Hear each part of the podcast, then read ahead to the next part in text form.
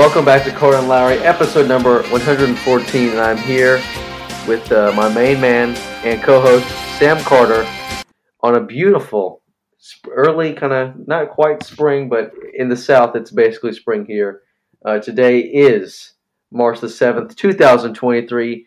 Sam Carter, um, you know how? Let's go. Interesting opening question. I'm not even going to ask you how you are because uh, you've already said it the past few weeks your school is pointless.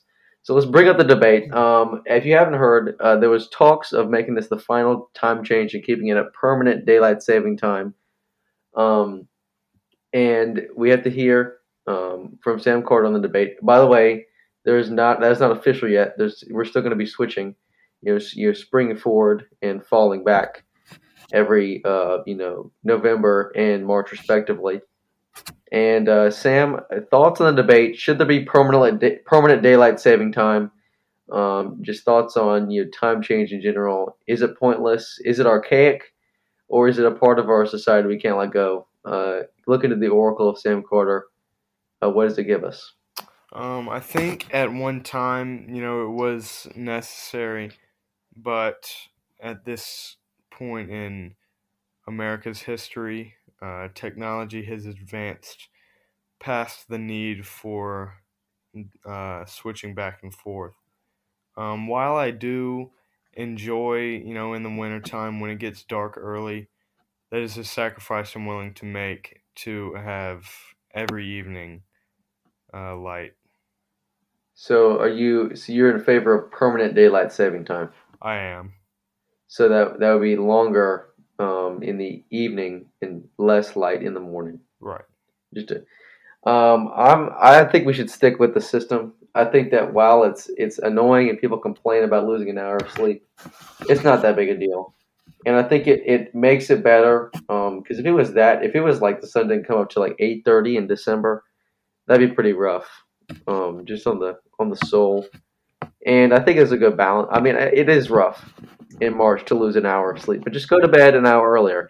Um, so just to let you know, in case you haven't heard, um, this uh, Sunday morning, I guess at 2 a.m., you will be jumping ahead uh, to 3 a.m., losing an hour of sleep um, this Saturday night. And uh, you know, speaking of Sundays, uh, we had an incredible NBA Sunday, so we'll get right to that after uh, we touch on the Charlotte Hornets and getting it started. Uh, the Hornets go 0 3 without LaMelo Ball. Obviously, a season-ending injury was difficult to watch, uh, but Kevin Durant and the Phoenix Suns, and we saw got to see him in his first game with the Suns as the Hornets go 0 3 uh, against the Suns, Magic, and Nets. Next week they take on the Knicks, the Pistons, the Jazz, and the Cavaliers. Um, so a pretty depressing week and a pretty depressing season. Um, still waiting to hear on whether or not Miles Bridges will come back. We have no word on that situation um, in terms of updates from last week. Um, so interesting to see how all, all that plays out. As you know, the, the clock is ticking to see if he will make his, you know, not necessarily awaited but anticipated return uh, back to the Charlotte Hornets. And the player and team of the week, um, we got to give it to the New York Knicks. Uh, they got a tremendous double overtime win against the Celtics. We'll be talking more about that later. Um, but they're just moving up that Eastern Conference ladder. I believe they've won nine in a row, um, just playing tremendously. And Player of the Week, Immanuel Quickley, um, kind of that third star b- behind uh, Jalen Brunson and Julius Randle with uh, 38, 8, and 7 in the double overtime win against the Celtics. Um, in other news, we have the Booker versus Luka beef. And if you know us here on Carter and Lowry, we love, you know, fighting be- beefs. Beefs? How do you say it? I don't know. Beef? Beef. Just beef, plural. I don't know why I messed that up. Um, we love when players in non-combat sports fight against each other. I don't know why that's so entertaining, but it is, um, at least to me. I don't know about Sam, Yeah. but it definitely it draws my ire. And uh, some extreme trash talk going on uh, between Devin Booker and Luka Doncic. This kind of goes back to last year's playoffs in the blowout Game Seven uh, in that Suns Mavericks series. And here's what Luka had to say. He was frustrated that Devin Booker was talking trash when the result of the contest had been decided. You know, Kevin Durant goes down and hits uh, the game-winning shot eventually with 14 seconds left, and Luka misses a shot from about three feet away. It was kind of a layup he, he botched, and then Devin Booker, you know, had something to say about it. And given that Devin wasn't the one that made the shot, uh, Sam, is this trash talk valid, or is it kind of a jerk move? I mean, I think that you know you trash talk for your teammate. Um, I think that all trash talk is good trash talk unless you're losing. Um, I mean, I feel like I could go a lot more in in depth with this, but um, I think that you know it wasn't called for, but you know I'm not saying you know come on Devin Booker. I think that he has the right to talk trash. Well, uh, well, Luka Doncic was uh, furious in his post game press conference. He always is. He always is. He's um, kind of a baby. I'm not gonna lie. Yeah, he has. He has torn some jerseys in his in his tenure. Um, so hardly I think it's. Tenure. Well, I said hardly yeah. a tenure. Yeah, he's he's young. He but, hasn't been um, playing long enough to. Okay, in his time, in his years. Maybe I'm just a Luka hater right now. It sounds like it. Um, but I think that this would be a very interesting playoff matchup. If you just look at the standings uh, right now, it doesn't look uh, that favorable. We'll run through real quickly. The one through six in each conference in the East, you got the Bucks, the Celtics, the Sixers, the Cavs, the Knicks, and the Nets. I think that the Nets are going to be overtaken by the Heat. Um, the Heat are kind of struggling to put it together, but I think that the Heat should overtake the Nets, given how weak that Nets roster has become with the departure of Kevin Durant and Kyrie Irving.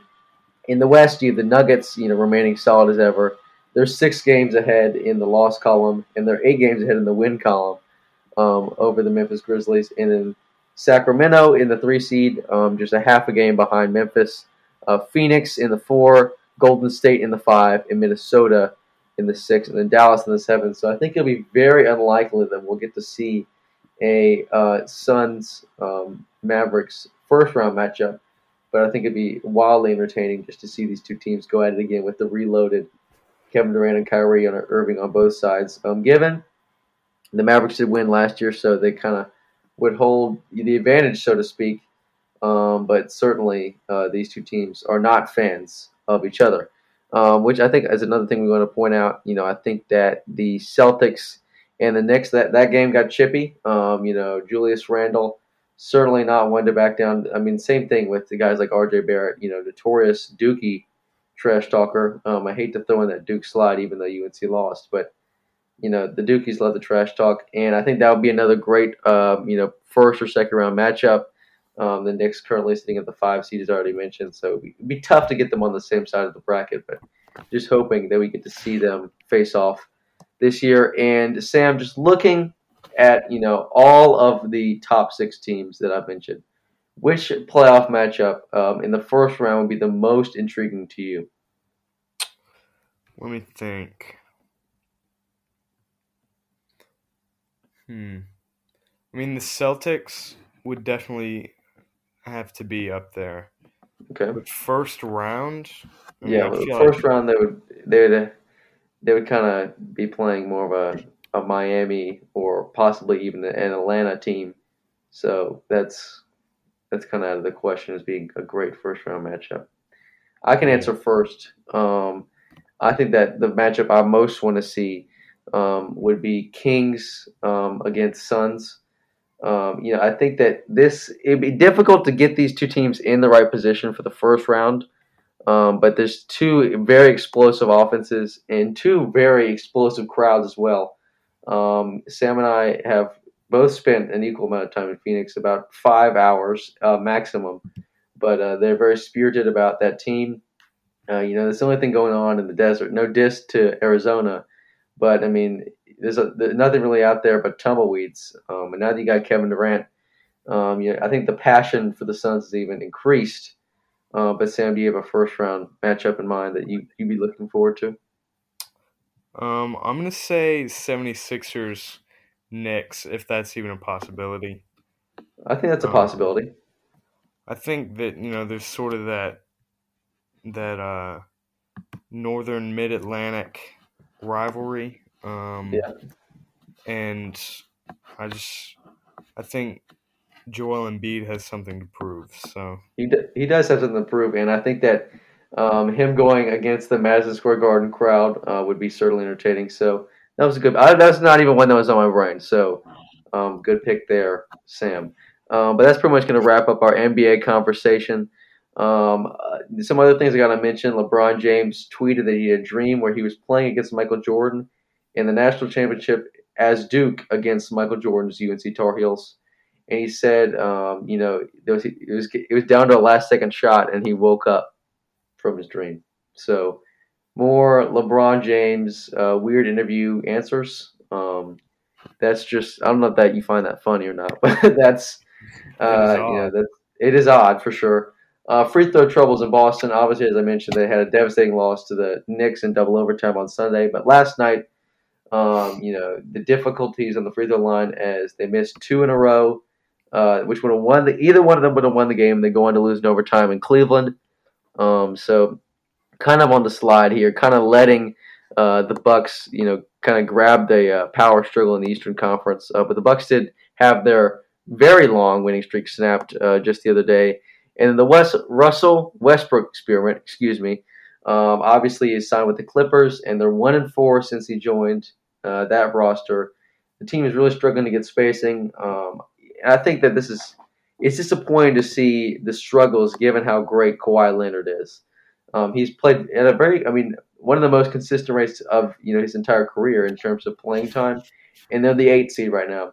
And I realize the Western Conference has a lot of very good teams, but I feel like just the talent on that roster, you know, they should be higher up. I think they're more talented than the Warriors, Timberwolves, and Mavericks. So I just think that they need to move up to the uh, ladder because I think facing a Denver or a Memphis or a Phoenix in the first round could really spell another first round exit and would really it would, it would put a huge damper on what has been the disappointment of the uh, Paul George and Kawhi Leonard era uh, in uh, the little brother situation in LA. And now, uh, for the main event of this podcast, uh, they say the second week of March in North Carolina, the Woobirds uh, come out cheering on the 15 teams in the Atlantic Coast Conference, the tournament, um, the first, the best, and the most undeniable. The AC tournament returns to its home in Greensboro, North Carolina today, actually. Uh, just an hour after this podcast is recorded, uh, the first game will go down um, in the Greensboro Coliseum. Uh, Sam, excitement level on a scale of one to ten as opposed to prior years. Um, I would say a eight out of ten. Um, it's pretty strong. You know, this year I have the the um, early release, so I'll be able to watch every single game that I want. Um, so, I mean, I I am very excited. Yeah, I think this is a this potentially be a great tournament. I think we have a plethora of possibilities. Um, a little Jim Nantz phrase for you there. I think there's just so many teams that could win this tournament. So much parity exists um, in the conference this year, and uh, let's just take a look at the schedule uh, for those that don't know. So today, um, starting at two o'clock, you have Florida State taking on Georgia Tech. Uh, then at 4:30, you have Boston College taking on Louisville. And then at 7 o'clock, Virginia Tech taking on Notre Dame to close out the first round. Then at noon tomorrow, you have Syracuse versus Wake Forest in the 8 9 matchup at noon. Pitt versus the game one winner.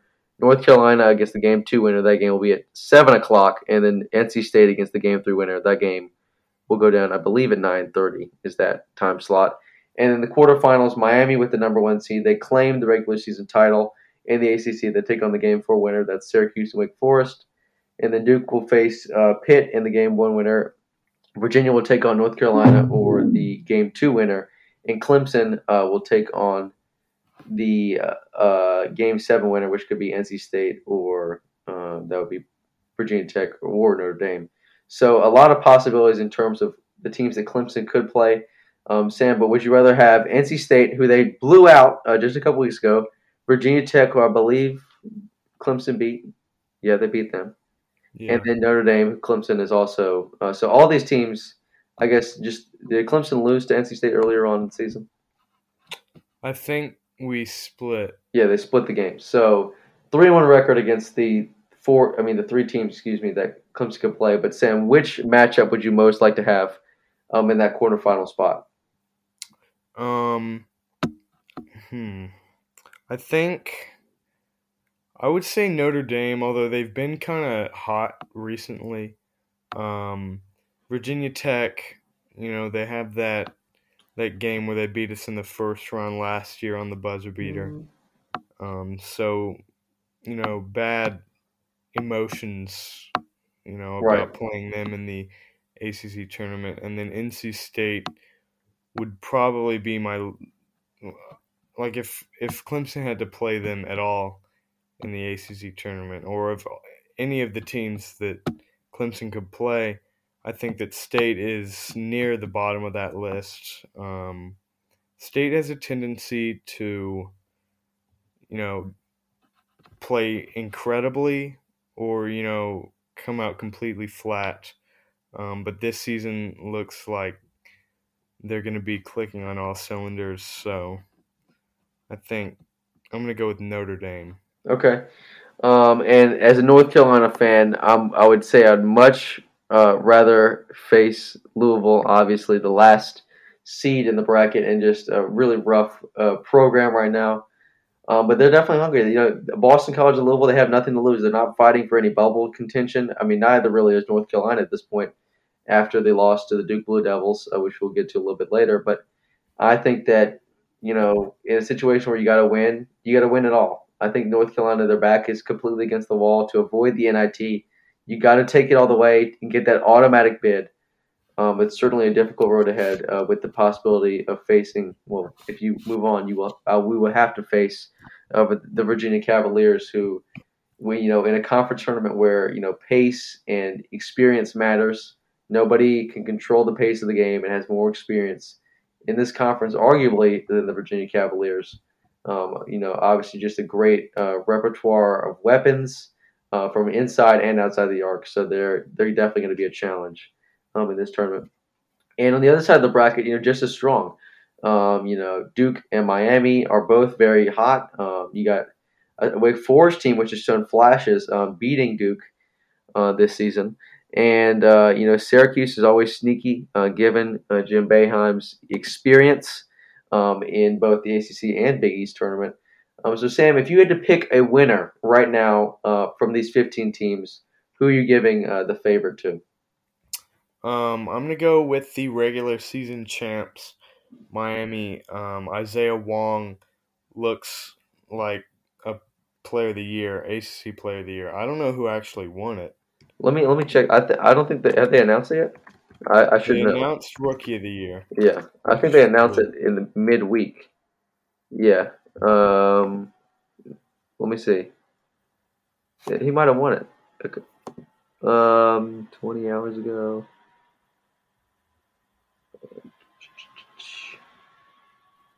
Okay. Uh, yeah. Uh,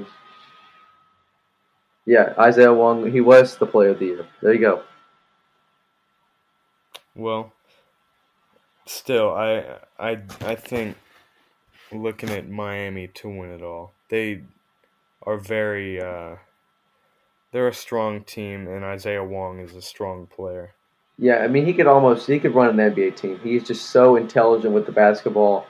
Um, a six-year player, uh, given he took a, his um, COVID year, and I believe he was injured um, one of his years. So just so much experience, um, so much knowledge of the game of basketball, and it's very nerve wracking to play against him.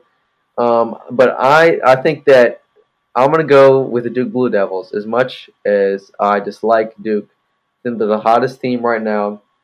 They've shown a lot of heart, and they're very talented. Um, I don't think they have what it takes to make a deep NCAA tournament run, but we'll, well obviously that's a lot to talk about later. Um, but I think that Duke is certainly that's, that's going to be a great matchup if we get to see Miami against Duke on um, Friday night. I think that will be an awesome game to watch. Um, but my sleeper pick is Pitt, and you know I know Pitt plays Duke. Um, you know, I know they're lined up for that quarterfinal matchup, but Pitt they got it going on. Um, you know, they just have so many weapons and so much grit and heart uh, on that team, and they've they've demonstrated a lot uh, to come from a team that really was in the depths of the ACC for many uh, of its you know first ten or so years in the league. Uh, they've come on this season and earned that five spot, almost getting the double bye. Um, so tremendous work uh, this year out of the Pitt Panthers. Uh, but we do want to talk about a story. I, I got to thank Sam for bringing this up to me. Um, this has kind of been an underground story. I've not seen it mentioned anywhere in any major sports app, but there's a lot of complaints about the women's uh, floor uh, for the women's ACC tournament this past week. Sam, what can you tell us about that? Um, well, I'm not sure exactly what the situation was, but you know, I was at a restaurant with my dad, and they were showing the semifinal. Um, I think it was Virginia Tech versus Duke in the women's ACC tournament. Um, Virginia Tech won that game and then beat Louisville in the championship. But they were messing with the floor, and it looked like they had to saw a part of it out. And I guess it was maybe just a dead spot where the ball couldn't bounce, or maybe players were getting injured. Um, so I'm not sure exactly what happened there, but you know maybe we'll keep you posted. Yeah, um, what I'm reading here is not a problem um, with the floor necessarily. It's kind of with the base um, in terms of there was just kind of some uneven parts of the floor itself. Um, so we're hoping not to see any problems um, in the men's tournament. That's obviously unfortunate that the floor was like this, um, but Sam was correct. They believe that it's just part of how old the, the Greensboro Coliseum is and how um, parts of the floor have kind of been worn down, so they had to kind of move parts of the floor. So I mean, it's very unfortunate because that's the home. I, I mean, at least in my eyes, the Greensboro Coliseum, that's the place that the AC tournament has to be. So here's the hopes that it can remain there. I mean, a very interesting situation that I've not seen covered at all. So hopefully, it's not as big a deal as we hope. Um, but that's it's very disappointing to see you know something like that have to happen in a college basketball game of that level of importance. Um, but congratulations, obviously, um, to Virginia Tech on the uh, the, the, dominant win. Um, I feel like I was watching parts of that game. They cruised um, in terms of just level play there. Um, the three seed getting the victory in the Ally Women's ACC uh, tournament. And Sam, uh, you know, kind of the final final note here. Um, you, you obviously picked a winner, um, but if you got to pick a team that's playing on the first day, we do this every year. Pick a team that's playing on the first day um, that's going to make it the farthest out of those six uh, between Florida State, Georgia Tech, Boston College, Louisville, Virginia Tech, and Notre Dame. Who would you pick uh, to make it the farthest? I got to go with Virginia Tech. Um, they started the season ranked, um, had an incredibly disappointing season.